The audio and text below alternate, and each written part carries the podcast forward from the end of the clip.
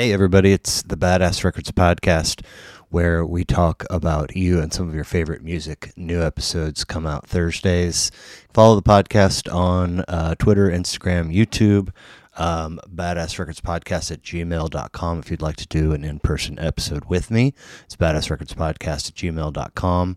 If you hit the site, badassrecordspodcast.com, make sure you click on the merch tab.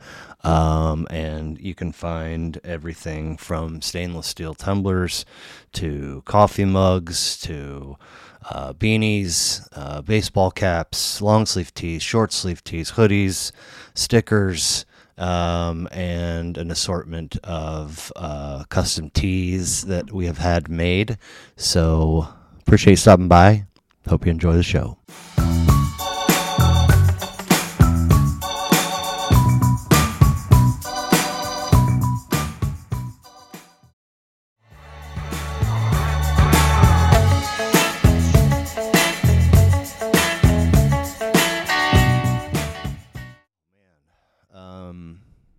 So I love uh, geeking out about numbers.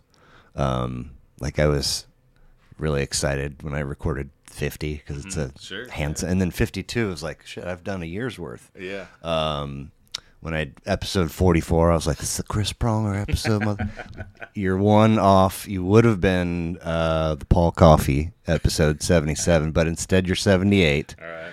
So I know you were you're probably an '80s baby, aren't you? 84. 84, man. Um, so that was that.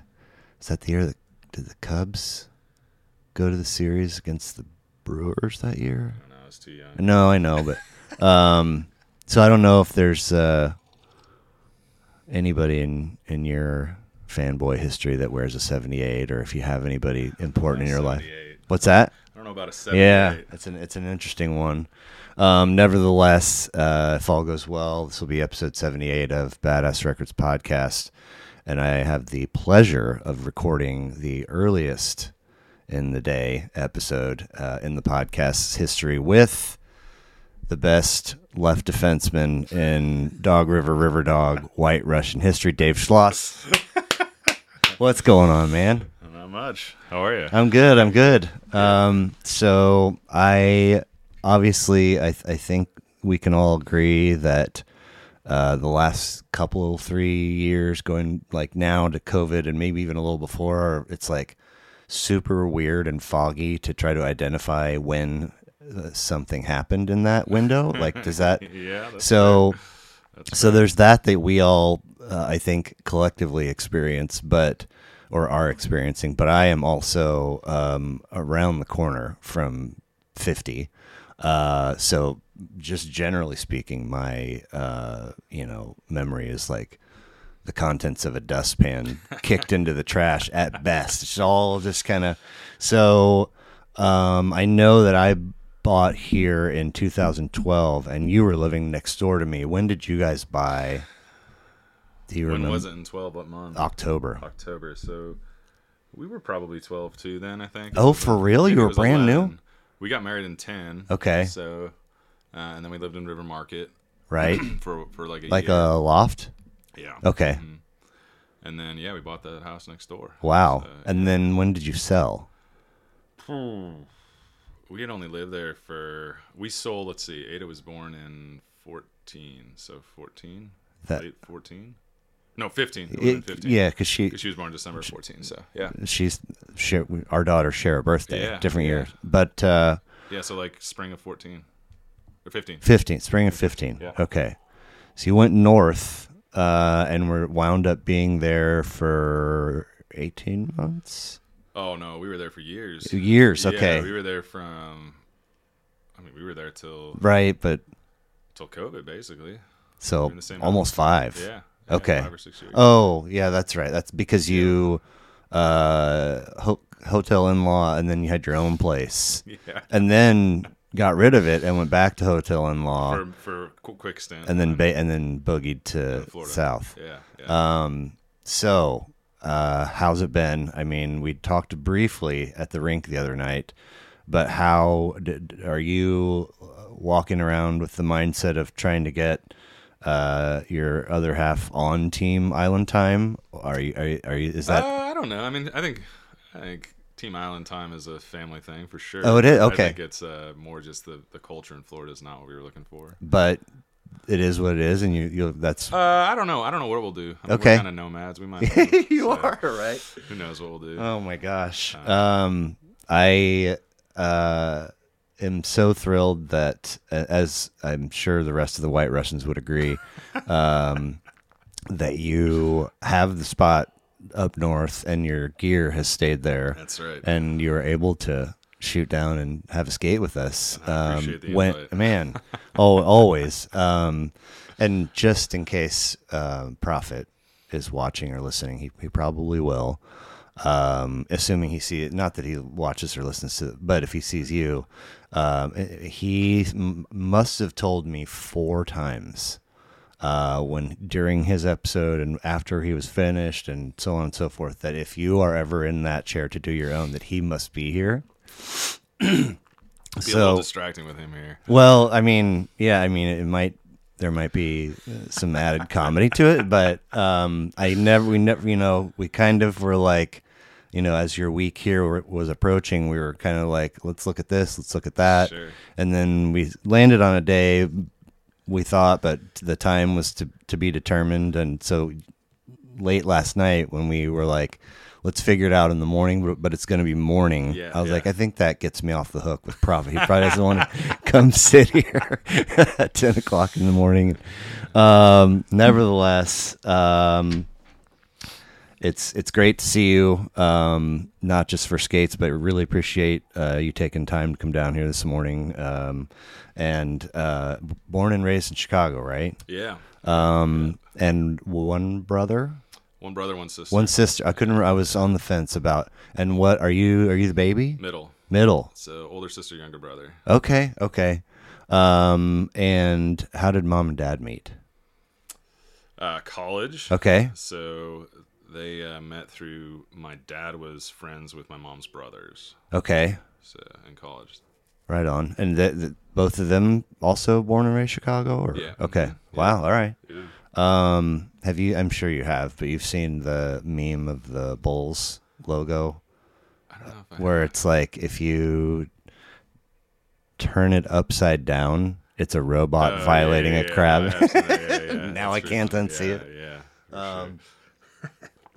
So, as you're aware, uh, a couple of our teammates, uh, Tony and Cole, shouts out to Tony and Cole, are also uh, Blackhawks fans. And, you know, Tony um, just could not stop talking about the fucking draft um, for weeks and weeks. And, uh, you know, and then probably for another week and change afterwards. Um, so Connor Bedard, right? Am I saying that right? I think so. yeah. Um, did he? Do you know anything about him? Did he come straight from juniors? Was he playing any college hockey? I think he came straight from juniors. Okay. I think he just turned 18. So, Okay. Um, yeah, I mean, I think he's going to be right on board in the NHL. Right, so. and His then- highlight reel is pretty impressive. Is it? but, oh, yeah, Nice. Yeah. Um, and then uh, there were a few other early uh, round picks, right? Oliver Moore, he's a defenseman. Um, I think he's playing college though. I don't know for sure. But do you guys had like another first and a couple seconds or something crazy yeah, like that? I, I can't remember. I don't Right. as much as Tony. I does, mean, Jiminy uh, Christmas. I'm pretty sure Connor Bedard. Don't quote me on this, but I'm pretty sure he broke every record in juniors.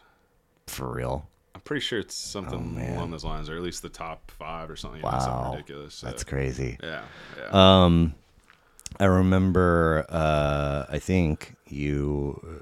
Uh, yeah, I'm certain have told stories about. You know, we we talk about uh, the, how hard we have it here with our 1040, Yeah, occasional that's right. 1040 puck drops, and Yeah. you've you've told stories about uh, guys that go to work, come home, eat, sleep, go play a two o'clock puck drop, Mhm. and then they all go out to breakfast and then go to work. I mean, it was that who was that was you, right? That was uh, my uncle. Right, uh, but you- you were the yeah. I was storyteller. the one that told you that. Yeah, And yeah. I mean, how um, long did that go on? Do you think?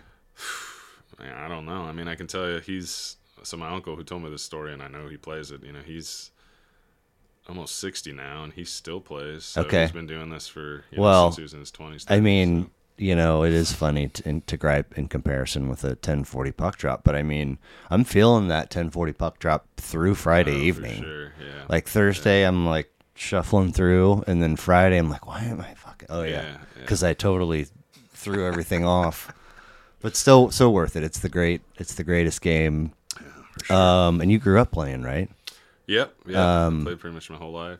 What what age were you first on skates? Oh, that's a good question. Probably, I would say probably six or seven. Okay. Uh, played in high school. Didn't play in high school. Didn't. No. I mean, fun, just for fun. Right. Uh, I played baseball in high school. Okay. Seriously, and then Were you, Um, you weren't pitching, were you? uh, I pitched a little bit. I did Yeah. a little bit of everything. Okay. I was catcher, and then I played outfield and Nice. a little bit of that. So. Um, and at what point would you say that you developed uh, the confidence that you have uh, to come through, uh, you know, left slot there and, and put that that wrister on net? Um, I mean, in high school, so my uncle had uh, he lived outside of Chicago, and he had a barn, literally a barn, Nice. and he would freeze, you know, build a rink and freeze it in the winter, and we would go out there. My brother and I and his sons would go out there, and we would just play. I mean, all weekend. Wow. And so yeah, it was. I mean, a hockey player's dream. Yeah. Anybody ever get hurt? No, no, no injuries, but I mean, he had, you know, he had a stereo out there and Oh, two shit. real goals. I mean, it was, it was perfect. Would you have to chase pucks out? Like, would they go flying out of the no, barn? I mean it was literally a, a, a, a square barn, and it had like barn doors. So every once in a while, we'd open the doors and just get some air in there. But no, it was great. Was, Wow. was awesome. That's all. I was just telling the story the other day of uh, when I, uh, one of the times I went up to your your place up north. Um, God, I'm picturing those fucking Japanese beetles. but the thing you had this thing, and I can't even I can't even do the story justice because I don't know how to describe it. But a thing that you like would uh, like on your basement floor, I think.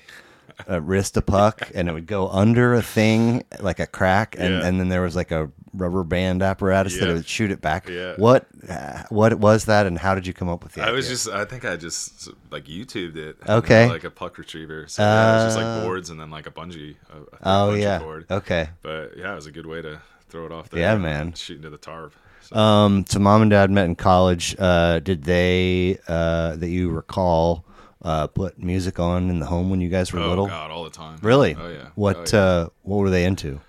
Everything. Um, Both of them. Uh, both of them, yeah. 'Kay. Yeah. I mean, it's all over the board. Um, I mean, I'll throw out some records and artists, I guess. So everything from early on was like Prince, Crosby, Stills, Nash, uh, k.d. lang, Lyle. Lovett. Kind of later, Yeah. So everything in between. Um, a lot of oldies. Okay. Very Um, cool. my dad played in a band growing up. Oh, so yeah. he was a drummer uh, That- for his band, and they would practice every Saturday at Uh, our house. At your So, house, yeah, in the Mhm. basement, or in the basement. Yeah, and how much would the sound? I would go down there and listen. Okay. Every, I mean, we would get like usually one of the guys, you know, one of the guitar players or bass player, he would bring like donuts for us, and and my Nice. brother and sisters would just sit there and listen and every Saturday. and mom was supportive. Oh yeah, yeah, yeah. Nice. Yeah, she loved it. Very cool. Um, They're still together, by the way. right, right. They Which is uh, the band. the band, yeah, not and my parents, but yeah, Right. the band too. Yeah. Wow. Yeah, the guitar player passed away. Um, one of the guitar players, but they they're still a three piece, and uh, and they gig? uh, they don't gig, but they just play for fun. They Oh. still record records and stuff. Seriously? Yeah, band name's uh, Vinyl Dog Toy is the name of the I band. like it. So, Is dog toy two words or is it smashed together? Uh, that's a good question. I Okay. don't really know. I don't even think they have like a logo or anything. Do they like put it on Bandcamp or some shit like that? No, No, I just- think they're like working on they're working on pressing like a, a vinyl record. which would be Oh, that's cool. So, yeah. Well, who will they uh, get to do the artwork? Do you think? I don't know. That's a good question. My- I mean, my sister and my brother are artists, so Okay. probably, probably Very cool. Be my guess. So. So, uh, older sister, younger brother. Uh-huh. Um, did uh, what's the separation between you and sister? Uh, three years. Three, okay. five. Okay. Um, do you rec- did she at any point start uh, a collection of uh, CDs or anything that you rec- Uh, yeah, I mean, probably high school was for, Okay. for her. Her name's Heather. So, Heather. Um, yeah, Heather started mostly, to my memory, was high school, and she was into kind of, I guess, that '90s, 2000s pop, like female pop, Sure. like Alanis Morissette, Okay. um, like Eh. all the Lilith Fair artists. Yeah. you know. Uh, I know. Well, uh, I have. Yes, it's a story for another day. But um, was there anything about things that she was into that you piqued your interest at all, or were you Um, already going your own? I was already going my own direction. I was pretty. I was into music probably the most out of anyone in my family. I mean, my dad with the with him being in a band, you know, that pushed me pretty heavy to be in music. I Yeah. played guitar my whole life. Um, so that was you know early on that was it piqued my interest. Um, so you were kind enough to give me a, a list of records, and we'll get to that. But um, back, you know, when you everybody's individual tastes, because like there's this fascinating to me period of like uh, you're into what your parents listen to, Yeah, sure. and then maybe you uh, on your own change the radio dial or whatever in your own room one day or you're at a buddy's house or whatever and eventually you kind of start carving out your own thing was there an album um, that you remember uh, really admiring or, or perhaps one that you got to start your own collection Um, I'm pretty close with my uncles too. So I had like my dad influencing me, and then also my uncles, and both of them were totally different musical tastes. So I have a memory of, I mean, my uncle on my so they're they're brothers, um, but Ed is his name, and he gave me for one. Of, this was like my I don't know my tenth birthday maybe. He gave me a Led Zeppelin CD, um, and I'd never heard Led Zeppelin before. Sure. So that was. do you remember I- which one it was or what it looked like it was the red and black cover. I mean, probably their most common. It might have even been like a greatest hits. You Oh, know, okay. Like, um, but I remember um, listening to that and just it was a like a what what is this? You know, moment Yeah. of like I've Yeah. never heard this sound before.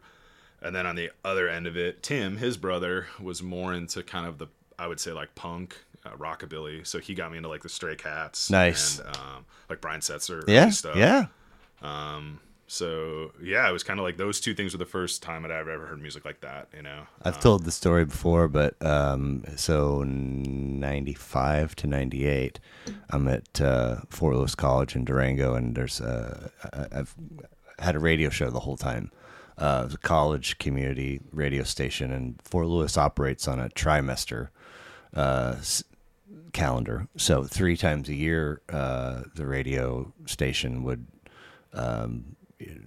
announce you know a new schedule. Mm-hmm. Um, because you have kids leaving and you know blah blah blah. But you know it was like a, you'd have a meeting and then you put in like your top three and then you find out. Anyway um, right in the heart of all that uh, was when big bad voodoo daddy and brian mm, setzer and mm-hmm. cherry pop and dad like i was mm-hmm. like this is gonna alter the course of music in this country. And i looked over here and by the time i looked back it was all gone was i was like gone, what yeah. the fuck yeah, yeah. Everybody loved that. Yeah. I mean, it had a little hokey, cheesy to it, but it's still fun. For sure, You know, sure. So crazy that it Yeah. was, eh, you know. Yeah. Um, what about uh, first show I never really thought about that. or or one from your youth that stands out or high school or whatever? I mean, we would go to a lot. Of, my parents would take me when I was younger to Lyle Lovett. Okay. Uh, they're a big Lyle Lovett fan, so we would go there. And I, from a musical scale, like, I mean, he's an amazing musician. Sure. I'm not. I listen to his music from a nostalgic standpoint. Oh, That's about yeah, it. I'm not, I'm absolutely. not a huge Lyle Lovett fan, but like, I can put stuff on and it brings back memories. That's uh, that's an itch that in nothing else can quite scratch the For the nostalgia For of sure. certain music. yeah, yeah. like where you're you know you walk around in life and here's my public persona and only certain people know a couple of wrinkles about me yeah. because whatever we're uh, you know uh, don't want to be vulnerable etc but when it comes to that you're like that's my shit i don't care what you say yeah, you know yeah, yeah. No, that there's a couple songs by him that just you know really hit home. Nice. remind me of home. So, um, but yeah, I went to a lot of concerts. That was probably my first like real concert. I was Okay. young. I was probably eight or nine. You know, we went. so eight or nine ish for that what about first time you're holding an axe Oh, I got my first guitar when I was probably eight. Okay. Eight. Okay. Um, now there was a half finished basement situation when you lived here, Yeah. and there were a couple or three like hung up or, or on Uh, display. yep, three three guitars. Yeah, And you still have those? I still have two of them. Two of them. Yeah. Okay. Do you pick it up ever? No, No. no. It just anymore. yeah. I know how it goes. I mean, I've Yeah, worn all the costumes of all of it. on. Yeah, Yeah, for sure. yeah. Um, but I will say, my acoustic guitar, I got that. My acoustic guitar, it's a Guild, a Guild D5, and it's uh, it's definitely a piece of memorabilia. Like, Nice. that's that's the one. The question of like, if there was a fire in your house, what would you go after? And like, that's it. Really? Oh, no doubt, no doubt. That guitar. Is Yeah. there's a lot of memories with Oh, it. cool. A lot of songs written on it. So. Um. So first band. First band I ever played in uh, was a band. I was 13. I still needed a ride. Um, it was called Avert 13. Okay. Uh, I don't know where the name came from. They were a group of guys. I was actually thinking about this on the drive up. They were a group of guys that back in the day, like this was before like you know the internet was like really popular. Mm-hmm. I remember reading like a newspaper ad. They had put an ad in a newspaper.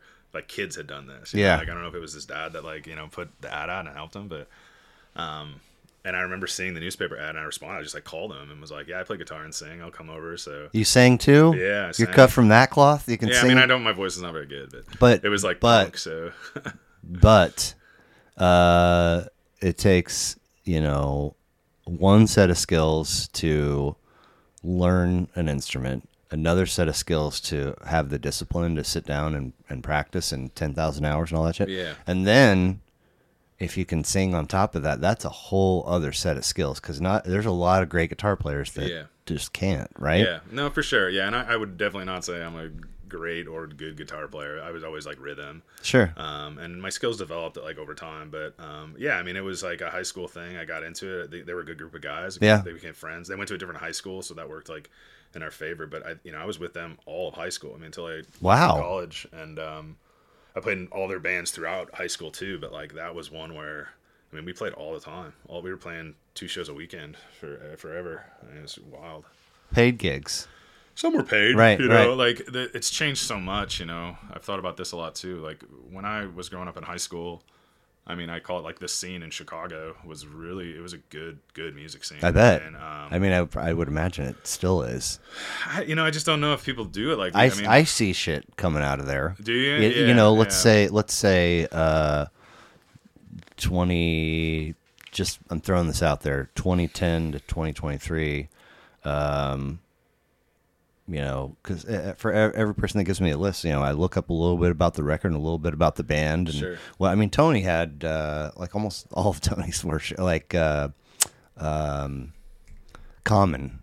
yeah, you know, yeah. and then- huge, huge uh, Chicago is like Yeah. his stomping grounds. so, Yeah, and then um, you know, uh, so Moose and Tony and I have been carpooling for a while. We Yeah. kind of go down like nerdy music hole, you know. So just discover somebody new, or or or just you know, uh, we'll have a moment where a song triggers something nostalgia wise for Tony, and he'll Sure. talk about like, oh, this dude produced for this, and like all these people that were like big big names.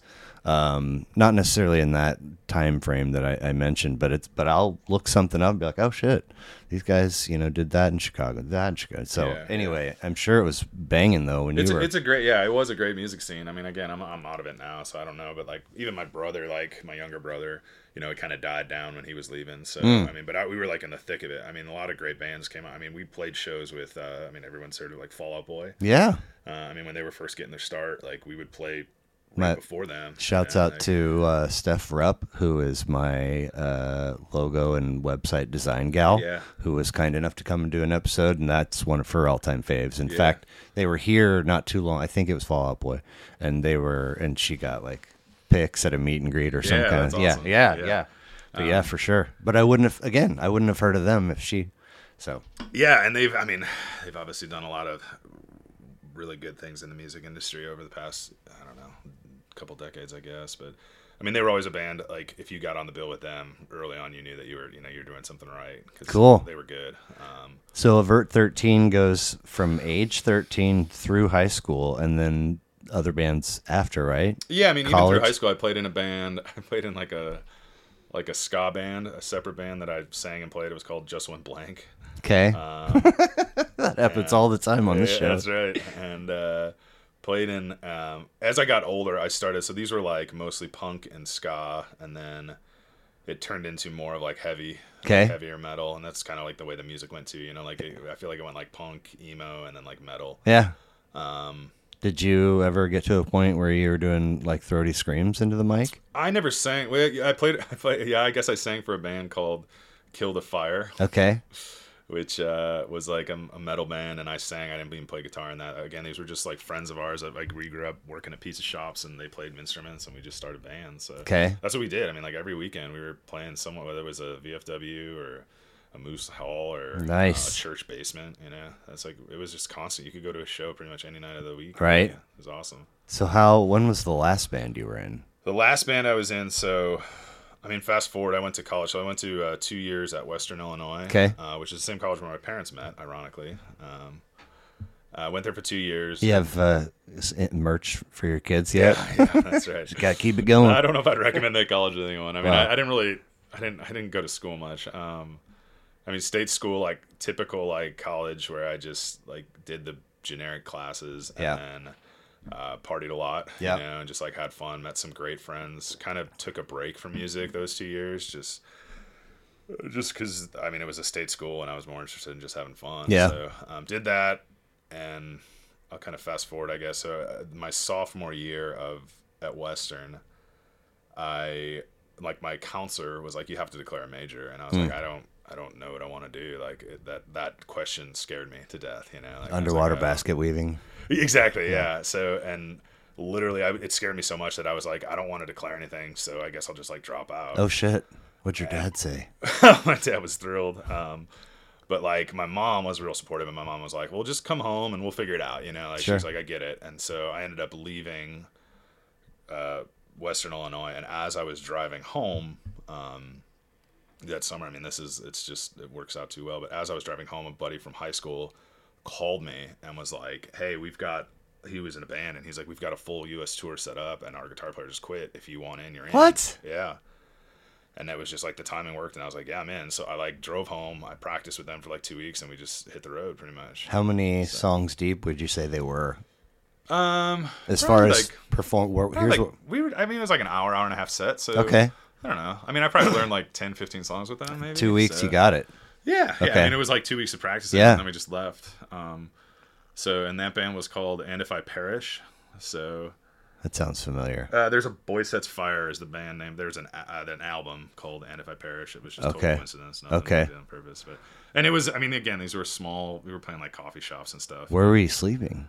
Uh, the van. So Wow. Yeah. So I've. Uh, I mean, fun fact. I've been to every state except for Hawaii and Alaska twice through music. Seriously? Yeah. Wow. Yeah, Um, and how long were you guys on the road? Uh, that was about a year. A year, Um, okay. I mean, give or take. You know, it would be like out for three weeks, back for a couple days, out for a month, back. Um, and I had just met Anna at the time, uh, like kind of towards the end of that. So I was living in Chicago, like downtown Chicago, touring, working. Um, and my mom was finally like, "You need to, you need to go to school. Like, you need to figure this out." Right. And so I ended up uh, signing up for Columbia College. Okay. Which is, uh, uh, and my, my bachelor's degree, I, I graduated from there. It's in audio engineering. So I ended up doing something in music, Cool. um, which was great. Um, it was such a fun. Cl- my, my classes were amazing. I bet. I mean, they were like in recording. He looked studios. forward to going to him. Oh yeah, it was amazing. Like my class would be on like a Tuesday night at a studio, and we would just sit there and record music and smoke cigarettes. It was awesome. Nice. It was awesome. Um, so across that year, any troubles with the van or, or s- s- squabbles Uh, between no, bandmates? I mean that group of guys was pretty good and pretty tame. We didn't that group we didn't do much. Um, it was tight knit. Um, we didn't do anything like we didn't. Not a lot of them didn't drink and like do Okay. drugs or anything. Um, and that was fun. Like it was one of those classic. Like after a year, I think we are all like, okay, let's kind of. That was fun. And- yeah, yeah. Glad we and- did it, yeah, but- fun we did it. Um, let's move on. And so we all kind of went our separate ways. I was going to school, and then I met. I joined another band that was like a full-on like death metal band, um, and that was called After the Eulogy. Okay. Interesting names. Um, yeah. Kind of across the board. Yeah, yeah, and um, that was a pretty. That was like the first band I had been in that was like really very serious. So I toured with them too, but it was like a.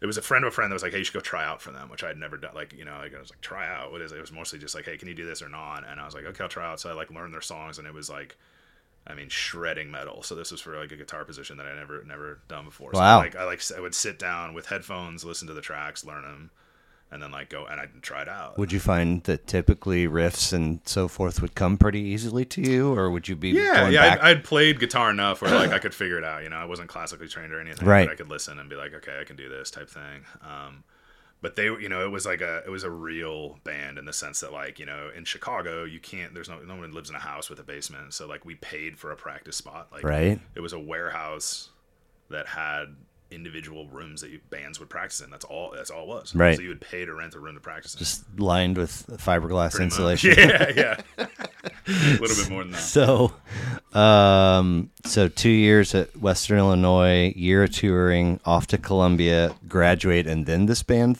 gig uh, towards the end no i was i was in the band when i was going to school Okay, okay. Uh, but then i graduated and then we toured uh, right, that's so- what. Okay, um and yeah same thing like um on and off for a year yeah, Uh, and this band was a little bit more like your profesh. sex, drugs, and rock. Okay, okay, like, nice. Um, I mean, Same deal though, like a van you're fucking sleeping in, and Yeah, fifteen passenger van. Um, yeah, I mean, and all the stories and everything in between, from peanut butter jelly sandwiches to like air conditioning breaking to transmissions going to, I mean, all that stuff. So wow, sounds like there's a book in there, man. yeah, it was. Uh, let's put it this way: it was enough where the experience made me be like, "This is not what I want to do." Oh. yeah, yeah, yeah. It was, and I met again. I was pretty serious with Anna at the time, my my wife, and um, it, it was like, I, what, am I- what am I doing? Here? Right. Know, like this is. I not like I, I do like king size beds and showers, That's right, air exactly, conditioning, yeah. room service. Yeah, yeah. Uh, call, call me when you guys have that in the budget. I'll be back. So, uh, uh, you know, I, I, if I was asked uh, what Dave Schloss does for a living, I think I could say. But I mean, uh, from Columbia College until nowish, or, or when we used to be neighbors, like what has been your uh, career trajectory, uh, if you will? Yeah. So um, when I was at Columbia, I needed to. The deal was like I had to. I had to work full time to support myself because Chicago was expensive. So, Yeah, Um, so I went to school full time, worked full time, played in a band full time. So it was busy. and had a relationship. and had a serious relationship. And Anna, what worked out good was she was pretty much in the same boat where she like worked full time, went to school full time, and so it was just like whenever all the spare time we had, we were together. cool. Um, so I worked at a uh, a friend of a friend. Uh, her mom was like a regional manager for a dental office. Okay. It was um, it was like a corporate dental. You know, they own like 200 locations. Oh, wow. Across the Chicagoland area.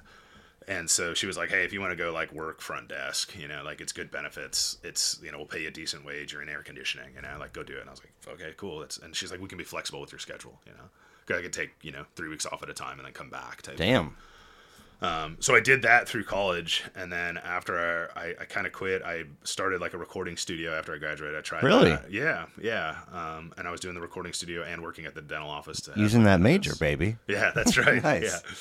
Yeah. Um, and uh, you know, again, like a good, good fun stint. That was from probably 22 to like 24. Okay. age-wise Okay. and had had a great time in the studio but it was the same thing I, I you know i graduated college at like an interesting time of where recording was changing um, from it used to be back in the day where like you'd have to go to a studio to record like good sounding stuff well technology has changed all that where Yeah. you know you can record records in your bedroom and they sound good you know? Yeah. I mean, I, I remember specifically like when I went to college, like our orientation when I was a music music production major. Like one of the teachers was like, "Hey, just so y'all know, like you're all going to be competing for like one job. Like this this industry's dying." Like that was like the introduction. Okay, I remember thanks. being like, uh, "Okay, I'm really excited now," you know. Um, but I just got over feeling like the relief from the anxiety of that guy being like, "You got to declare," and you're like, "I'm out of here." Yeah, and then you get here and you figure it out, and you're like, yeah, like the days of the days of especially now of like really like actually like, like people working in a music studio. "Right." they're they're they're they're pretty much gone unless you have a hookup or a connection or you work with an artist that blows up and you just get lucky. I mean, most of the guys that I graduated with are either working at like Disney World or in Las Vegas on like audio production stuff. You know, like Fascinating. yeah, yeah, like they, They pick into, pick up and move for their job. Pretty much, yeah. If you want to be in that world, and it's not, it has nothing to do with like music production. You know, you're not working on a record. You're working on making sure that this, you know, Cirque du Soleil show sounds good to people. So, and I definitely did not want to do that. So, Yeah, tried the tried the recording studio for a while, and then that's cool. uh, What'd you call it? Uh, it was called Top Shelf Studios. Okay, all right. Yeah, yeah. And how how long was it alive and Like two, breathing? two years. Okay. Two years. I would do that at night, work in the dental office uh, in the day. And what What was it that made you pull the plug on it? Um, a promotion from the dental office. Oh. so back like circling back to the career question. So it was just like you know the, my relationship was like growing, and it was like I got more responsibility, and like I just kind of grew within the dental office as I was doing that. And they were like, hey, you want to manage? You want to manage multiple locations? Um, that whole thing, and They're like, we're not like- going to be as flexible with your schedule. we're not gonna be as flexible, but like the you know the money was better, and it Sure. was like at a point where it's like, okay, now I can make this money, and Yeah. I'm making way more money doing this than this, and you know, I mean, who are the brokest people in the world but struggling musicians? So Yeah. like, it was hard to make a living off of that. Oh know? yeah, So- but in in the two year window, did it ever did it turn a profit for you or break even? It was Okay. profitable, but it wasn't like I, I definitely couldn't have done it on my own. You know, like, Oh. not for like I couldn't have made a living. Like, Did you walk away or sell it or? Uh, I just walked away. It Okay. wasn't- I mean, it was too flooded of an area. So I lived during that time. I lived in a four bedroom house in Chicago, in a not great area. But all four of my room, all three of my roommates, the four, four of us were all music engineers. Okay, So like our place was kind of like a musical hub. It was wild, dude. We had a lot of musicians coming in and out of there. Sweet. Like, every room had music recording stuff Wow. in there. So so what? Where'd all the gear go when you walked away? and I sold a lot of it. Okay. Um, I mean, a lot of it was expensive stuff, you know. Yeah, I bet. Sold a lot of it, traded it, dumb stuff. Um, so you get this promotion, and then where from there? get the promotion, start managing. 25, my wife and I get married. Okay, Um, uh, we end up moving to Kansas City. so that's oh, oh nine. You're twenty five. No, no, no. That was, uh, oh, year wise, that was 10, 2010. 2010. Okay, Yeah, that's when we got married. Um, you've been a you were a busy motherfucker up until right before I met you. Yeah, I mean, yeah, just yeah, doing shit. Uh, Anyway, yeah. So, yeah, so 2010, we get married. We got married here, Kansas City. Okay. We got married at Loose Mansions. You know where that's at? same. Yeah. Yeah. I didn't know that. Yeah, Did I don't think I did either. I'm That's sorry. We got married at St. Peter's reception. Was Reception there. Okay, right- we had both at the took that's the trolley. Yeah, and awesome. uh, anyway, That's awesome. great, great venue. I mean, Great venue, Yeah, yeah. It- we- so it was a fun. Our, our, time. I think I gave the album to Anna, but the pictures from that night, Yeah. because to me it was all a blur. It and is. It and goes by so quick. and then like just it's a page turner because Yeah. everybody is having a blast. It is, yeah, in this cool little space. Anyway, you get married, 2010. We get married, uh, and Anna wanted to move back to Kansas City, so I think she just wanted to be closer to family. So I said sure. So we moved back here. I took a job with a dental consulting company. That so you guys are in Chicago, get married in Kansas City, Married in Kansas go home, Chicago. decide to move back. Did uh, you? I took a job. We were in Chicago. I took a job with a company that was based in Salem, Oregon, Okay, but I would be like located here in Kansas City. So interesting. Yeah, so we were like freshly, freshly newly newly married. Um, I went to Oregon for like a month and a half after we were married to do training with this company. And Anna was like in the transition of moving from Chicago here. She moved here, and we ended up living with her parents. Okay. we lived with her parents for like You know your way around that place. six months. That's right. Yeah, and at this point they lived in Chillicothe, so this was like in the. Oh, okay, Moving okay. from Chicago to Chillicothe was a big adjustment. so, Wild. um, yeah, but I was just working all the time, so I ended up coming back to Kansas City finally for work, and um, it was just kind of work from there. And Yeah. Actually moved to Kansas City. Um, we lived, moved to River Market. And, Right. Uh, we kind of. And then at some point, um, you working you're working for a dental firm or office, and then you launch your own thing, and the place that you used to work for became a client of yours. Pretty much, yeah, yeah. So, um, so Anna and I, when Anna found out she was pregnant with Ada, our- Okay. our, oldest Which- daughter. By the way, Ho in Mexico, the onesie. That's right. My all-time favorite for the couple that was never ever. Never gonna have kids. We, so in in my business, we talk about uh, like cattle or, or or different pr- never ever. You know the Yeah, yeah, yeah. hormones and GMH, all that's it's a never ever program. You're the never ever couple. We're gonna, you know, uh, and then all of a sudden, boom, Ho in Mexico. That's right. Yeah, yeah. Had a good time in Mexico, and um, yeah, Ada, Ada was more So Anna was pregnant, and she was like, I was traveling a lot with the job with the consulting gig. So That's right. I had been promoted to regional manager, so we were basically my territory was like Minnesota to Texas. Oh my god, I Boston forgot about it. And you you were not the hugest fan of No, all of that. No, no, no. It was fun for like a week, and then I was done with it. Um, And also, there was somebody in the organization that thought that you guys should act like you're 22 yeah, all the time? Yeah, yeah, I always like wanted to go out and party, and I was just like, no, I don't want to do this. So, but yeah, it was like classic corporate travel. You know, I was leaving on Sunday nights, coming back late Friday, three ni- three weeks out of the month, so it was brutal. Uh, and my wife was like, "Look, if we're gonna have a kid, you're not. There's this isn't gonna work." you Yeah. know? So at the time, one of my my clients, who is a, a client of mine at the time, was like, "Hey, he knew that we were having a kid, and he's like, hey, if you ever want to come work for me, you know, come work for me, and we, we can figure something out." So we had a couple meetings.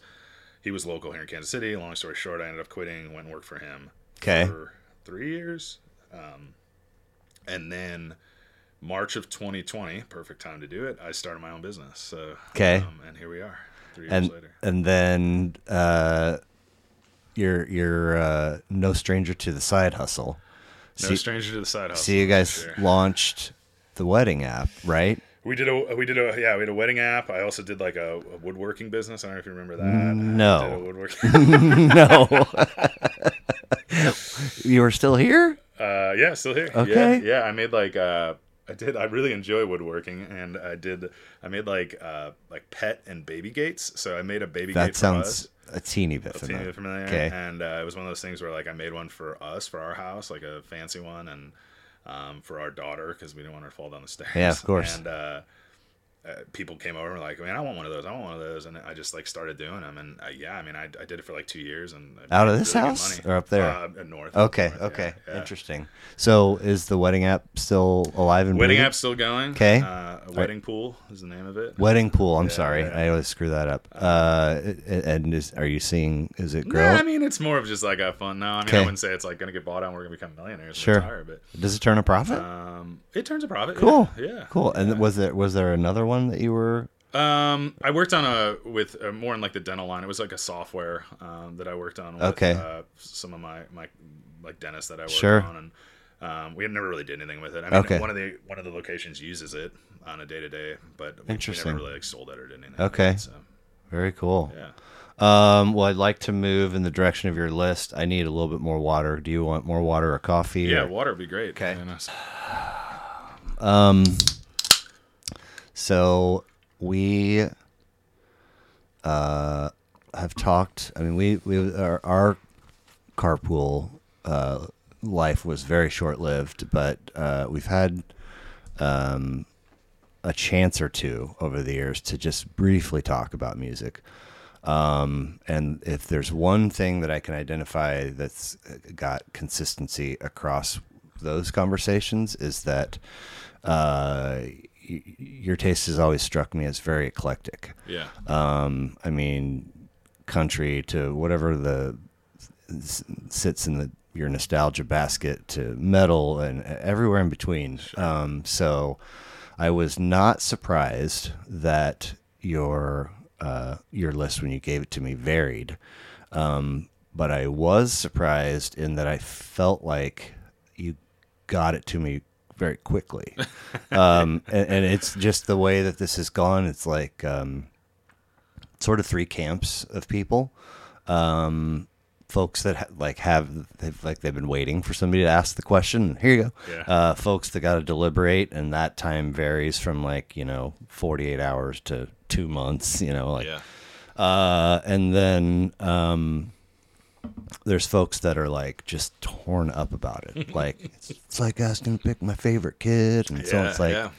so you know at some point um, I did a uh, you know a subconscious uh, pretend version of you know what what would I say, and I was like I mean in like two seconds I was like it's gonna have to be a top ten. Can't there's no way I could pick, and then it's like maybe it's a top 20 like Yeah. um, and obviously, uh, you know, 48 year old me has a different answer than 28 year old me. So it changes. And somehow that nostalgia stuff continues to float in and out.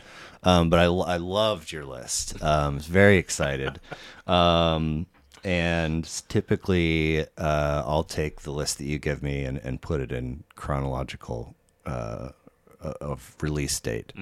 Um, so if we do that, then we're we're we're going all we're reaching all the way back to just a hair before I was born, 1972. Uh, Elton John's Honky Chateau, Yeah. which um, is the second I believe, Elton record that has appeared on the podcast. Uh, the first being Yellow Brick Road. Um, and uh, actually, uh, the drummer from Shiner, uh, local band here uh, that, that tours and often does gigs in Chicago, uh, that that was his lone pick. You know, 'cause I think in the beginning of things, I was asking. I don't know if I was specifically asking for one record, Yeah, but but either way, he was like, just nope, that one, and I was like, really, Elton John? And you know, I have heard what I've heard and know what I know from the radio for years, um, going back to the early '80s, riding around in my mom's car with the oldies station on and hearing this, that, and the other thing. Um, but when I sat down and listened to uh, "Goodbye Yellow Brick Road," I was like, "Holy shit, Yeah. dude! This fucking shit slaps." Yeah, yeah. So when I saw that, uh, I was like, "Ooh, it's like because," and then just a quick dig around, and it's kind of this like five album pocket of the '70s where uh, the shit he was putting out, like, forget about the hits. The Yeah. hits are not the great. I mean, they're great, but um, so this is the first. So let's see here. This is the fifth of 31 records that he has put out, uh, including one from 2021. Um, 10 tracks, 45 minutes, smash hits, uh, track one, Honky Cat, and then Rocket Man's on there. But this is the first studio with uh, Dee Murray on bass and Nigel Olsson on the drums, which is, uh, as Jason from Shiner said, you know, like, show me a tighter rhythm section in Yeah. anywhere in American rock. And I, he's fucking correct, dude. Yeah. They, those two Yeah. dudes. So, h- how did you? What was your Elton Elton John introduction, and how did this one wind up being special for you? Uh, another nostalgic. So this is a record my parents had. 'Kay. Uh, I, I own it today. Nice. So, yeah, yeah. I have a pretty big vinyl collection. What what, what, what are we talking? Pretty big. Uh, probably over 500. So When did you start that? that? Big. Um, No, that's huge to me. Um, when did I start that? I mean, probably high school. Okay, Yeah. vinyl. Yeah. hmm I mean, my parents, I would just take it and Okay, kept it over okay, the moves, okay. you know. So Well, okay, so you're like uh, uh, mindfully adding to your collection before the Renaissance. yes, yes, That's pretty yeah, awesome. Yeah, yeah. And I don't. What's even crazier about it is like now that we moved to Florida, I don't even have. I don't even have a record player. I just, but I have the collection. So I just, we haven't had, you know, we don't have space Yeah. for it there. So um, that's like one of my big things. If, if or we ever move, like, gotta have my record player has to come back, you know, because I, I love nothing more than to listen to albums on vinyl. It's Yeah. just the way it was meant to be. Through So- speakers or headphones or both? both. Both. I mean, both. I, I'd rather. I mean, it's. I'd rather listen to an album than read a book or watch TV. Right, so, right. I mean, anyway. Uh, well, uh, you know, um, like streaming is amazing. Uh, the whole, most of the world's collection of music available to you on your phone or whatever, um, totally takes away from the experience of holding it and looking at the album art and reading the liner notes and smelling the smells. For sure. I mean, Yeah. it's a Yeah, it's totally, totally different. Yeah, it's like uh, ground versus not, uh, two different kinds of outlets. For you know? sure, and like I mean, we're getting a little in the weeds here, but I'll I'll bring it up with like I mean that was part of the like school for me. Like I had a lot of really good teachers that not only taught like music production, but would teach about like the technical aspects of like an MP3 versus listening to uh, like the origin of vinyl, you know, and like you know like one of the one of the class I had was called the science of acoustics, and I remember my teacher like the first day of class, basically she played like a tone um, you know, like the human ear can hear like 20 hertz to 20,000 hertz, 20,000 being the high end. And she started off at 20,000 hertz, like a tone, like a frequency tone, and was like, raise your hand when you can start to hear it. I'm going to go down. And like, it was weird. Like, it was, she was saying that, like, you know, look at how much hearing loss you guys have had. And then we like went into the, the science behind like, okay, an MP3 compresses music to this degree, this nth degree, as opposed to like if you were to listen to it on a natural vinyl setting, it's totally different, you know? So like, I, I, almost feel like I was trained. I trained my ears to listen to like I can separate like when I listen to a record on vinyl, I can like hear a bass, just a bass. Like I can I can listen to it and just like I'm just gonna listen to the bass. Wow. I'm just gonna listen to like the kick drum, um, which I feel like is a skill that I've like was learned like learned and over time, and that's like what really I, I really go nuts. But you learned it uh, as late as college, or you Yeah, maybe had yeah, it. No, okay. I, I mean, I maybe maybe early on, but like I like. I, I, I tuned it in college, I Yeah, guess, and like I was, cool. and I never listened to music that way until like someone was like, "Hey, you can listen to music this way," and like, you know, even like jazz is like mind blowing when you start to really break down instruments. You know, you listen to things that's collectively, but then you break it apart and you're like, oh my god, you know, like these people are just like given a key and it's just like they go and do their own thing and then it's just they're in their own world, but they're together. It's wild. But anyway, um, Elton John. So How did so? Tell um yeah, I mean, parents had this one. Parents had this album. Okay. Um, this is I, when I when I when I think of albums for me, it's a it- it's a it's a one through finish. I, don't- I don't like albums that are like you know Bunch of skips? A bunch of skips. Yeah. Like, hey, this is great, but this is not good. And um, I like to listen to albums straight through.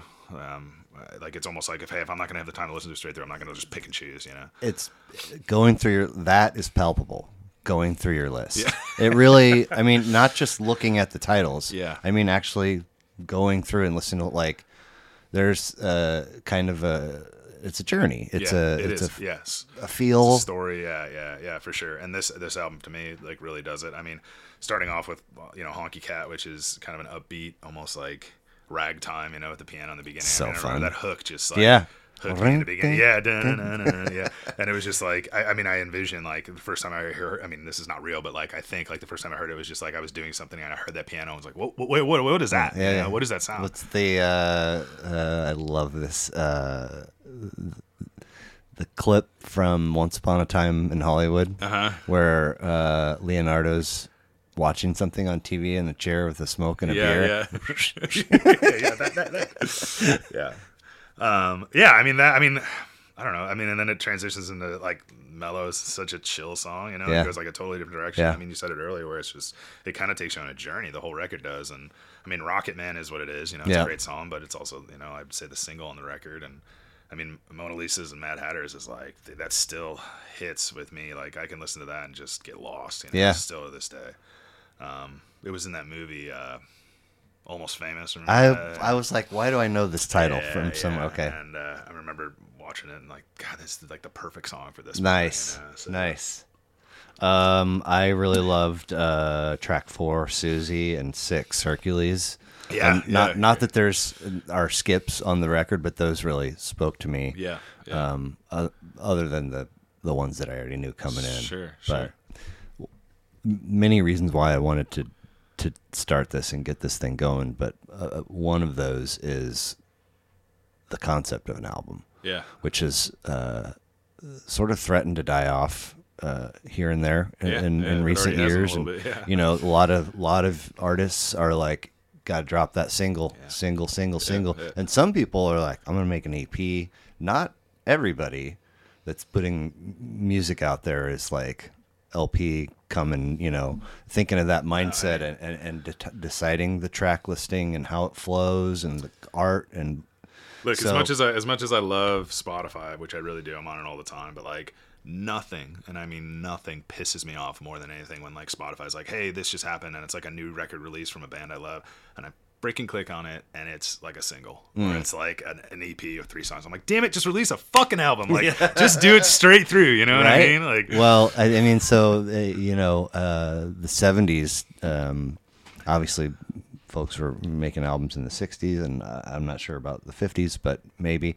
But the '70s was kind of the boom. Like this is where you get uh, a, a big bulk of the double albums, Yeah, um, yeah. and and this is, I think, where uh, uh, labels become sort of mammoths and, and must-haves, and you know, studios are are. I think cropping up all over the place. Yeah. So this is right in that wheelhouse, Yeah. and man, could he put one together! uh, Holy yeah, smokes! it's a, it's a great great record, and it's on frequently when we when I cook. nice, very nice.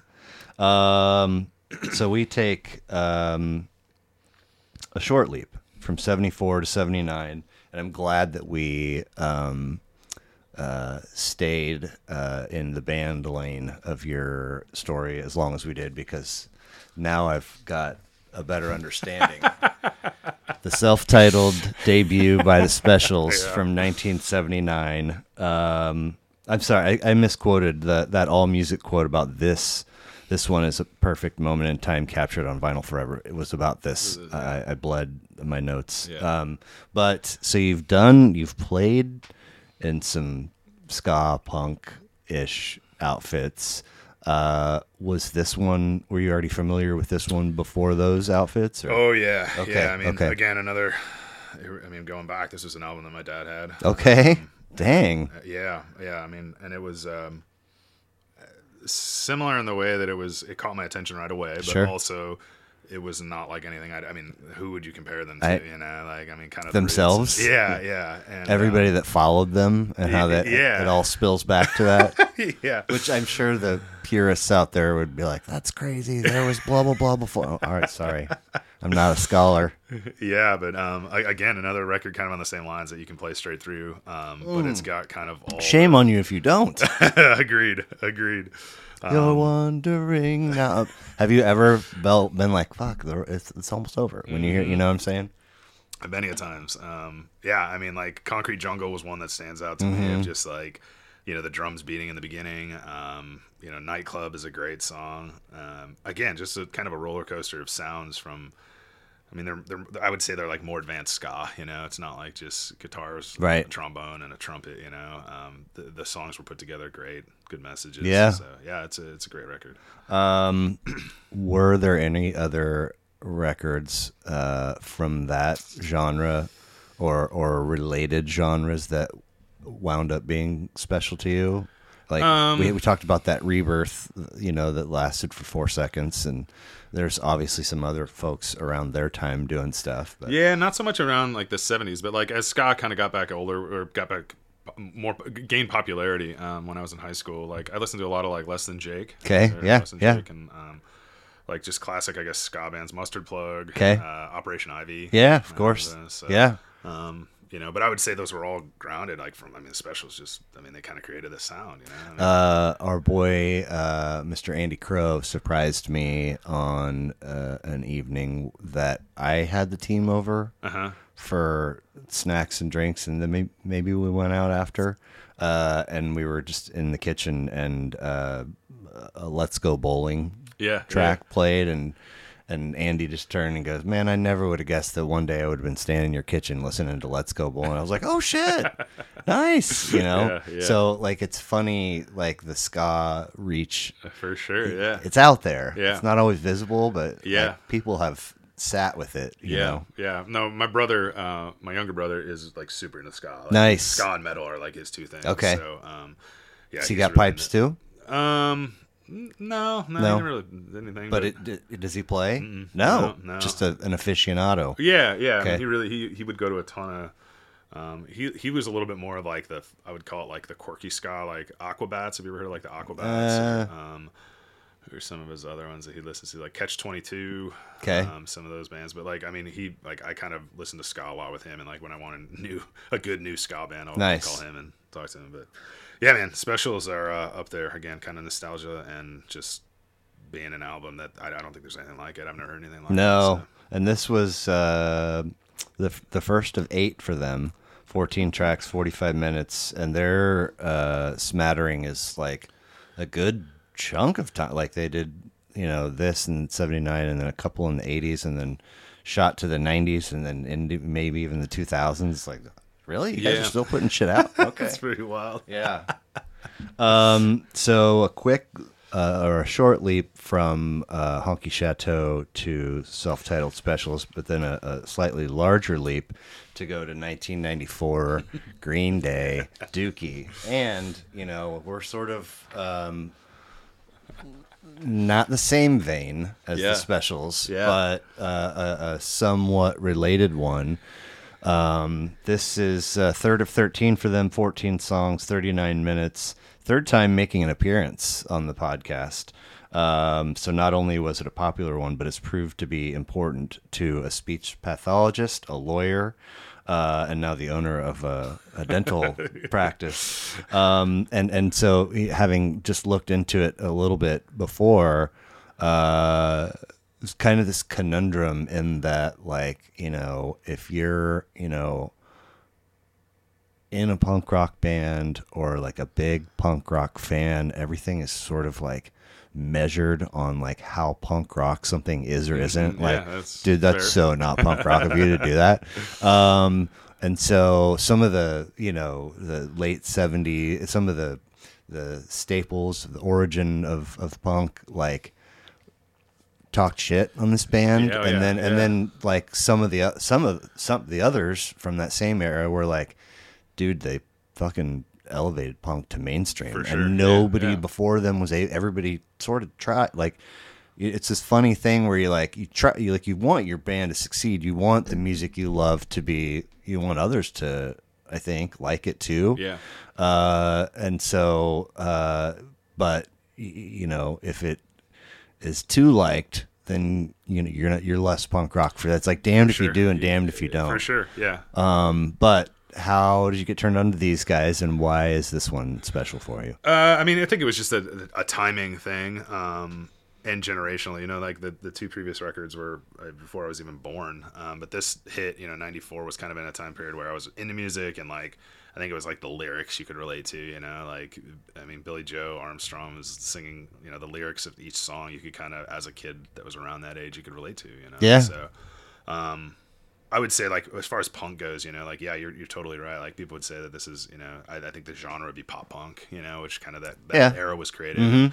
Real punk, I think those purists are going to go more towards like, you know, I don't know. To me, the original punk band was always the Clash, but Okay, um, yeah, uh, you know, like things like Bad Brains, Yeah. and, you know, um, NOFX, Sure. like, those are kind of some of the roots of that. But this was, I feel like, the first they set the groundwork for probably like Blink One Eighty Two would be my uh, sure, yeah, sure. so- but yeah, I mean, I think nonetheless, it was a record, and it still is a record that you can play straight through, and tells a great story, I think, and just uh, about a kid that's bored and wants to write music and smokes weed. And Nice. yeah, it was uh, it hit home with me. So Um. And what about um? So they've got what I say, th- twelve other records. Did you ever get into anything else by them? Were you into? No, I mean they were they were kind of the springboard. No, I mean it's so funny you say that. I think in high school I was probably too cool to listen to Ah. like some of their later stuff. You know, like Okay. I listened to this at Sprungboard, and then I listen. I love to listen to a bunch of branches of Green Day. You know, Okay. um, uh, and a lot of local stuff. Like, but again, I think they laid the foundation for that Sure, to happen. you yeah. know? Um, as the transition would go, you know, I, I don't think I'm a classic example of someone who like it, it doesn't piss me off, but like it would upset me sometimes when someone would be like, "Oh, have you heard this record?" And I'd be like, "Yeah, I've I've known the record forever." That one? know? Yeah, not this, but like just Oh. other Oh, stuff. Like yeah. I thought it was cool to like know bands that no one knew of, Of before, course, you know, and of like oh, course. they're sold out because they're going Yeah. big time, you know. So Yeah, I had uh, a, a buddy on who said uh, the only thing that was ever cool about me was that my music was cooler than yours, you know, or or like I knew sure. a lot. more. yeah, yeah, yeah. uh, you can't can't really change like uh, the way you look or how tall you are, or Yeah, how, yeah. how good you shoot a basketball, but you can work on that music. For sure, for sure. But um, no, I mean, I think uh, this is a record where I feel like if you're a punk fan and if you say that you don't like it or it's not a good record, I don't think you know what the hell you're talking about. Right. So um, it's just it's got everything that a good punk record should have. Right. So, Yeah. Well, uh, another small step forward, uh, and we move towards the end of the century, really. Um, Summerteeth, Wilco, 180. who is um, an evolving animal for me in terms of this podcast. Uh, there have been a lot of pockets of, uh, of it where I'm like, fuck, I cannot fucking get away from Wilco. Oh, like yeah, everybody, and then you know, and thankfully for me, uh, at first, uh, uh, everybody that picked one was picking Yankee, Mm-hmm. and it was like, I, I don't need to listen to, I don't want to listen to this one again. Yeah. Um, and then all of a sudden, it was a different one. A so this is like uh, the fourth different Wilco. I mean, Wow. a lot of episodes that have had Wilco. Is the fourth different record. Third of twelve for them. Sixteen tracks, sixty minutes. Um, how deep are you in Wilco? Oh God, they. I mean, I.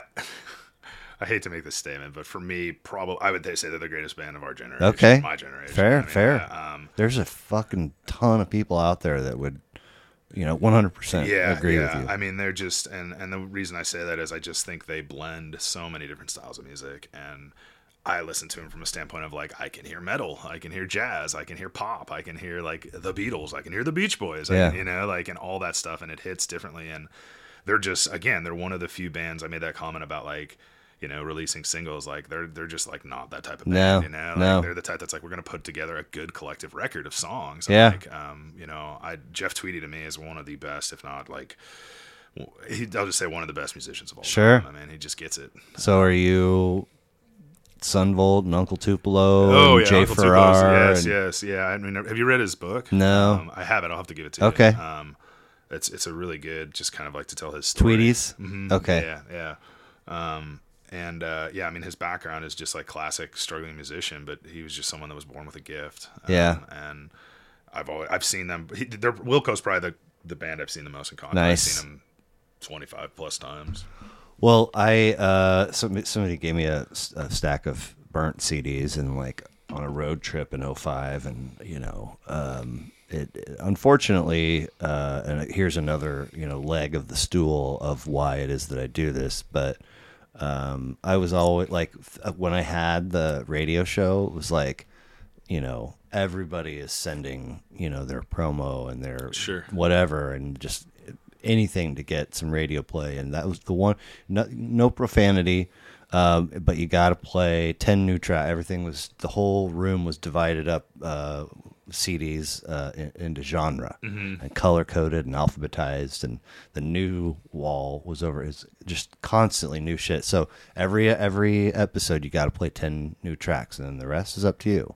Um, so it was like I you know, was learning about shit before it was out out, and you know, promotional material like maybe occasional poster or sticker. Like I was like in it, and then as soon as I and I it, it was like uh, like I was. Uh, my only sustenance was, you know, spinal fluid from newborn. Just and and then as soon as I was out, I was like, I'm, I'm, I'm a, I'm a washed up old man, you know, because Yeah. I'm not in that anymore. yeah, Uh, and so like it's like okay, so here's what I like, and these are the things that only you know everything else is shit. Yeah, You know, so like if something didn't stick with me, not just then, but a lot uh, over most of my life, put it in a box and label it, and that's what it is. Yeah. And some and in that stack of CDs that I was given was a copy of Yankee. Mm-hmm. I was like, I don't get. It. And you know, there's a bunch of other bands in there too. Kanye was in there, My Morning Jacket, and I was like a half listen and like this is so. I, but I that's what I thought. You know, the sound of Yankee was how I pigeonholed Wilco, and Mm-hmm. it wasn't until this. It was like, oh fuck, this record sounds nothing like this No, one, and yeah, this sounds yeah. like nothing like that one, and this stayed true to that. In that, um, I was like, I wonder what we're gonna get banger opening track. Yeah. I was like, oh shit, it didn't stay in that same feel, No, right? no, uh, he kind of goes, but super solid. Um, Su- super, yeah, super solid. It's uh, I feel like it's a, it's got a lot of for me personally of like, um, this was a record I was spending a lot when my kids were born. And Okay. always has like there to me, there's a lot of songs on here that remind me of my kids and nice. um, everything from you know "Shot in the Arm" to "I'm Always in Love" Mm-hmm. and like the classic like Kansas City, like via Chicago. That song always hits home for me. yeah, of Um, course, of you course. know, ELT, every little thing, my darling. I mean, all those songs are just so good. I had uh, track seven, Pieholden Suite, 8 Mm-hmm. How to Fight Loneliness, and ten ELT as uh, my other favorites in addition to the opener. Yeah, but yeah. I don't, I don't think that there's a couple of slower ones on there, but I don't kn- know that I would necessarily call them skips. Yeah, like I think it flows really well and uh, kind of you know I am f- being forced to perpetually uh, rethink my opinion of this band, and every time I am doing that, it's it's up a notch and Yeah, up a notch. yeah. You know, Yeah, they're they're. What's cool about Wilco, I feel like, is they. Um, we've had I've had this conversation with a couple different people that I would consider, um, educated musically, um, and and and what the the consensus that I've gotten is that like Wilco, they're able to craft a song like to me like the Beatles did, and I hate to compare them to the Beatles or anything like that, but they would craft it where it was like verse chorus verse chorus, you know, end or whatever, and what they do is I feel like they take a verse chorus verse chorus and then they just throw it in a blender and come up with like different hooks, you Yeah, know, and then yeah. they like dissect it even more and but somehow it's still super catchy. Um, and I feel like as a musician that's really hard to do, you know, and they they do it very very well. that's Um, why most bands, you know, even if your debut is well received, I Yeah. mean, that's good luck with that second record. Yeah. and then be third and fourth. I mean, who? How many bands are making it to their fourth record? yeah. out of all the bands that exists. And so then if you do make it that far, I mean, you owe it to for sure yourself and your bandmates, Yeah. and of course your fans too, to sort of, you know, reinvent the wheel. Hate Yeah, to be yeah. cliche. Yeah, no, for sure. And um, yeah, I mean, Wilco does that really good. I mean, I also love that they, you know, they've never really been on a label. They they do everything. They're like independent. They've been Right. independent their entire Right. time, and I feel like that's. Uh, you know, I mean, one, I think there's some luck involved with that, where they've just gotten, you know, big enough to the point where like they've, you know, or, or I guess you could call it right decisions that they've made, but and their music speaks for itself. But you know, um, my point is, I don't think they have the constraints of being like, hey, we, we need to do this to make a buck, to, to you know, to No, do I think they're. And, not their most recent, but the one right before that was called Schmilko. like we are gonna do whatever the fuck whatever we the want. hell we want. Yeah, they've got a they've got a their studios in Chicago, and Oh. they've always got like I've, it's like my lifelong dream to go to it sometime. But um, Is it a They've thing got- that the public could go walk sometimes around? they do like events and stuff there, but Interesting. like they do they do record records there and stuff. But like it's they call it like the loft, the Wilco loft. Mm. Um, I mean they've got some from again like a nerd nerding out from a musician standpoint, but they've got some of the coolest instruments, just like Oh, all the I'm time, like sure. guitars and stuff, just chilling in there. And I mean, yeah. Now, it's, are you uh, from your new location? Not new anymore, but where you live now? Uh, are you still are you still getting up there just as frequently? Chicago. Um, I mean, not as often. We go up. We're up there probably two or three times a year. Okay. So okay. Before it was what four, five, six. Probably, Okay. yeah. Okay. Yeah, so not as much. Well, that was a really fun one. I'm glad um, uh, you had it on your list. But man, people love them some Wilco. Yeah, like it that's is for sure. thick out there, and I feel like, uh, I mean, you know, f- uh, for a lot of different reasons. Like Yeah. uh, it, it seems to me that you know, as a novice uh, person regarding their discography that they they they reach folks in different ways and there's obviously unity in that Yeah, for sure. but fascinating stuff i thought that i had the last uh wilco record to appear on an episode was sky blue sky Mm-hmm. and i was like that's probably my favorite one and i won't like any others that i haven't already listened to and then just uh, two episodes ago, somebody had AM, and I was like, "Well, this is fucking different Mm-hmm. Yeah. and and pretty cool." and then I was like, "Motherfucker! Oh, this one's this one's kind of cool too." yeah, It's yeah. not They've all, got their own the sound, point sure. point of the story. It's not all Yankee. Yeah, uh, no, you know. no. I would say, I mean, as much as I love Yankee, like it's, you know, it's probably one. It's I, I hate to use the word least, but like it's my, it's not my favorite. Okay, for sure. for sure. Yeah, it's a sound. But, Well, um, Um, next, we take uh, uh, uh, is it a short one? No, it's a significant one from '99 to 06. Um, really caught me by surprise. Continuum. Yeah. John Mayer. yeah, Um, who has sort of been um, here in the last handful of weeks uh, a topic of conversation in uh, a number of camps that are that have crossed streams. Meaning, Dead and Company uh, just wrapped up their final tour. Yep. Um, and then uh, while that was happening, Taylor Swift was on her big. I mean, she came, did two sold out shows at Arrowhead, and I mean, this town was like vibing for like a Yeah, I week. I like heard, everybody was just, and then the the posts were just endless. Parking lot. One one person said it was like a Grateful Dead show without the drugs. Uh, I saw like I don't know how many posts of adult women, you know, doing the bracelet swap thing. Mm-hmm. Yeah. Just thirty bracelets deep and posting and like she's going out there and dropping three hour, forty five minute sets. Yeah, and- I mean, I'm not a Taylor Swift fan, but you've got to respect her as a musician, Right. And uh, I mean, her new record is. Uh, I've listened to it. and Midnights? Yeah, it's it's a solid record. Yeah. like, as far as pop goes. Yeah. I mean, I thought I had heard, and I don't know if this is right, but I thought they had said that she will be the first um, person to tour that this tour will make over a billion dollars. I mean, in revenue. Of which, course. I mean, they had a whole seems- day at Arrowhead that was merch day. which just seems insane. Like a billion dollars just touring, like that just seems insane. Yeah. F- Not not including sales and stream I mean in streaming, you know what I'm saying? nuts, but but yeah, nevertheless, um, as this was happening, um, I forgot that they dated. I didn't even know that they it. and so and then well so like i'm right now working my way through the discography um and i'm, I'm about four or five records in Um, but it started with like when when Lover came out and it had "You Need to Calm Down," which I think is just a fantastic song.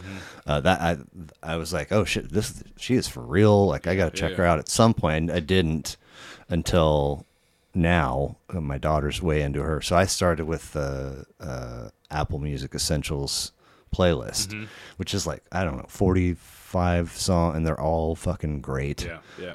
Um, and so I remember, like, oh shit, you know, I saw somebody wearing a shirt that said, uh, uh, "Mothers Against John Mayer." uh, at at the, t- I was like, what the fuck? And and then I was like, oh shit, they date. And then Yeah, yeah. I learned "Dear John," which is a song that I knew from that. Uh, like, oh, that's about him. Yeah, yeah. And I don't know, forget about whatever. Um, but uh, but it seems as though uh, folks are hung up on the she's 19, he's 30 when they're dating and whatever happened between them, I don't know. But like, if fucking it doesn't affect you, like so.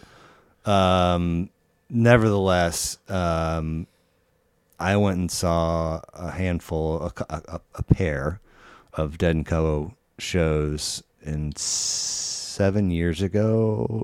So whenever that was, and then and then again the following year, and again the following year. And that first year, I was like, John Mayer, really? Yeah, like, yeah. run through the halls of my high school, body is the one. Like, and then I was like, oh fuck, he shred. Anyway, uh, so being you know, I literally left the venue mind blown and then learned that um, somebody saw him uh, probably promoting an album or something on a late night show and he talked about the dead and the, the connection grew from there and then he just like immersed himself in their catalog and and became a student and like had favorite eras of you know live performances suffice to say, uh, he's fucking amazing. Yeah. Um, I had not heard of this record, so I was like, "What do we got here?" Yeah. Um, and I just a super quick glance at the track listing. I was like, "Oh, none of this." Hit play, and then um, the lead track, "Waiting on the World to Shine." I was like, "Oh my god, I've heard this like four hundred seventy-five thousand Yeah, yeah, times yeah. and forgot that it was him." Um, how did he wind up in your lap, and what made this one stand out? Um, man, that's a good question. I don't know how he ended up in my lap. Um, I mean, I've, I've probably the guitar. Like I've always known him. I kind of first. I mean, obviously, all the pop stuff that he did was it is what it is. Put it wherever Right. you want. But like, I listened to a lot of his stuff when it was the trio, like the John Mayer trio. I don't know if you. Uh, I know, but I man, remember- okay. Uh, it's so good.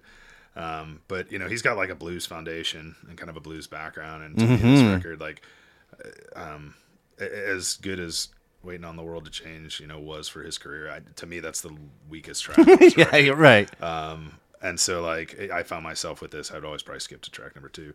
Um, but just because it was overplayed, good song. Right, Uh, right. like again, just a record that I feel like you can. It's a it's a roller coaster, man. You can you can listen to every track on this, and this is one of the best crafted albums I think of all time. Um, and the, from the lyrics to uh, you know we talked about rhythm section. The rhythm section on this album is just it doesn't miss a beat, dude. Right. I mean, it's just like you know the kick drum and the bass are just unified. Well, album. Um, I, you know, we talked a little bit about that the that honky cat. Yeah, yeah, yeah. You know, Yeah, yeah. Uh, Vultures track oh, six. yeah.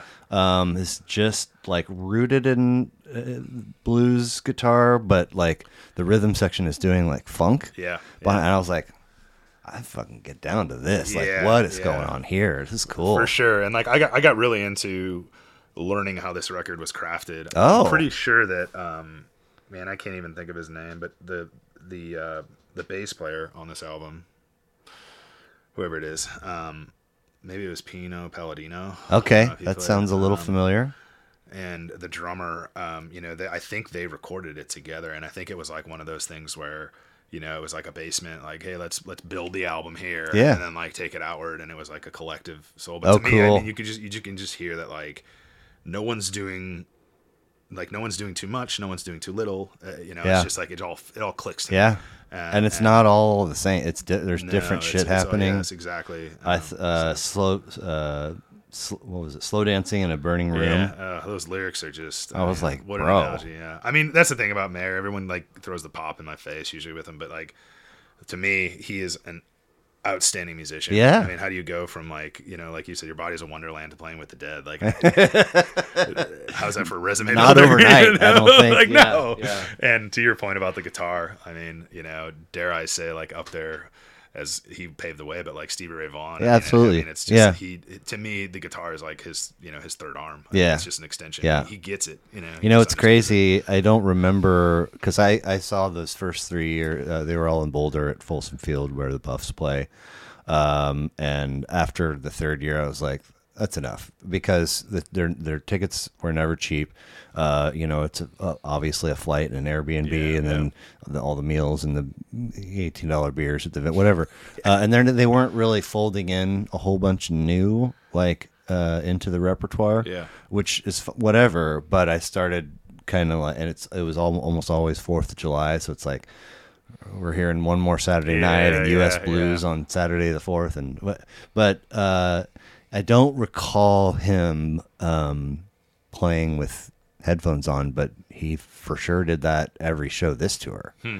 And I, I'm curious uh, if he had done it like last year. When did that start to, you know, because nobody else on stage is, but he is. I mean, if you have headphones on, you're you're dialed in. Yeah, like, you're tuned in, o- yeah, obviously, you can like, you know, feel things and see things and check your uh, uh, how you're harmonizing with everybody and so on and so forth. But he he wants to hear For sure. whatever. I'm I'm assuming.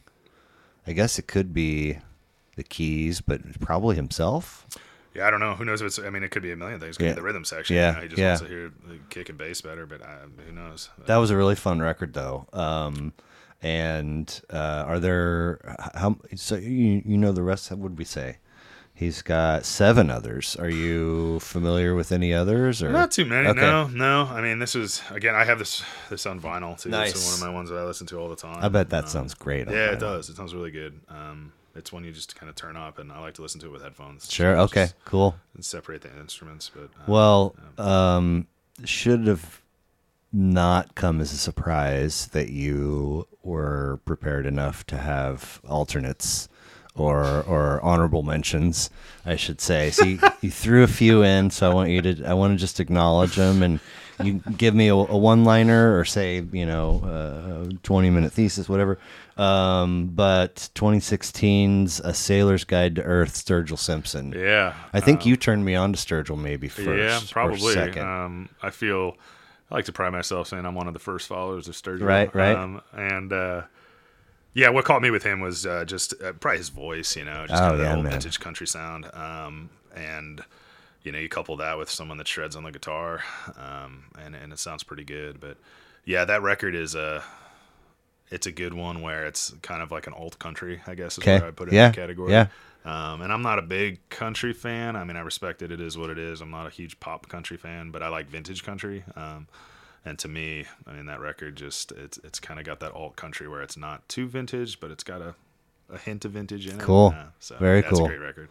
Um, two years earlier than that, Half the City, St. Paul and the Broken Bones. Have you heard of them? No. So they've got more of like a R and B kind of Okay. Motown sound. Okay, cool. Um, so it's got a little bit of a, I guess, a ska influence from the horns, um, but the singer is just killer. Nice. um, just belts out. and how'd you come across them? Uh, I mean, my favorite pastime is really this is what I've loved most about Spotify is I will love nothing more than a six pack of beer sitting on Spotify and going to like just clicking through records or like recommended and then scrolling down and being like fans also like you know I will, Oh, I will do that for Okay. hours on end Nice. and just go through. So these are this is someone that I found based on you know recommendation through Spotify and I just Very got lost in the record. I mean, uh, another great record. I would highly recommend that one. So. um, and then last but not least, uh, two, 2015 Currents, Tame Impala, Yeah. which, uh, you know, a, a- little bit of time has passed since you gave me this list Yeah, yeah. today. Yeah. And in the, like, I, when we finally were like, okay, we're doing this, I, I had to, like, I find Dave's list. I don't remember what's on him, but I have developed a, a very, a, a big fondness for this record Yeah. um, mostly because uh, a track, one track or another, uh, will just be playing on shuffle, Mm-hmm. and there's like this sort of silky electronic uh attractive like i'll be like what the fuck is this and then i'm like oh it's that goddamn so and Yeah. and and uh i currently i'm not familiar enough with the record to to know it like the back of my hand but um um jesus i'm drawing a blank but because i'm a man woman Um, yes. Uh, you, you, you talked about Green Day and and be, like being able to, so I think, uh, clearly hear the lyrics. Yeah, oh, that is yeah, that yeah. is not uh, the case on the like. I have to strain. Yeah, no, because yeah, he's it's- he's he's got. I think it's the one primary lead vocalist, and he's mhm. got big big range in the high notes. Yeah, I Um, mean Tame Impala as a whole. I mean that record is great, um, but I, I'll just speak on them. I think you said it best with like silky electronic, which again is kind of a sound that has always been. An, I, I like electronic music as Sure, well. sure. And then you add the silkiness as well as like poppy melodies, which I think is like what they've hit home on. You know, Yeah. their, their melodies and the way he sings is very, very kind of pop. Um, and I think it fits well together. But yeah, again, I think you said it said it best with.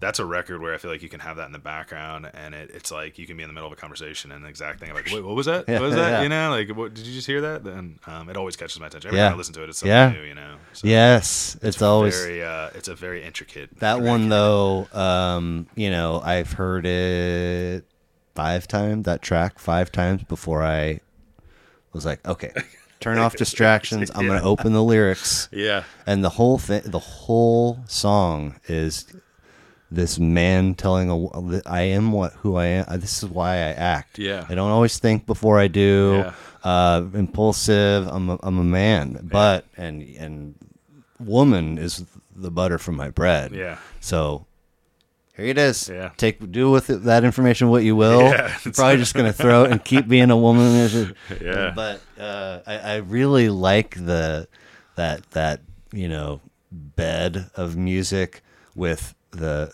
a male vocalist hitting high notes like that and speaking to a woman. Yeah. It's like I think he covered everything, It's man. Like different, it's yeah, yeah. all folded in and anyway. Um, so we got to get you out of here. You got family to get back to and a party, but I got five funny finishers Okay. for you.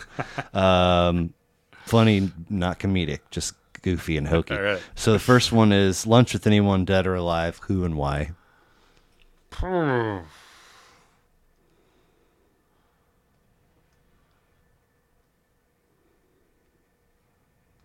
I don't know. I'll say Prince. Really? yeah. Okay. Um, Uh, just curiosity. Okay. And I just Yeah. love to have so many conversations yeah.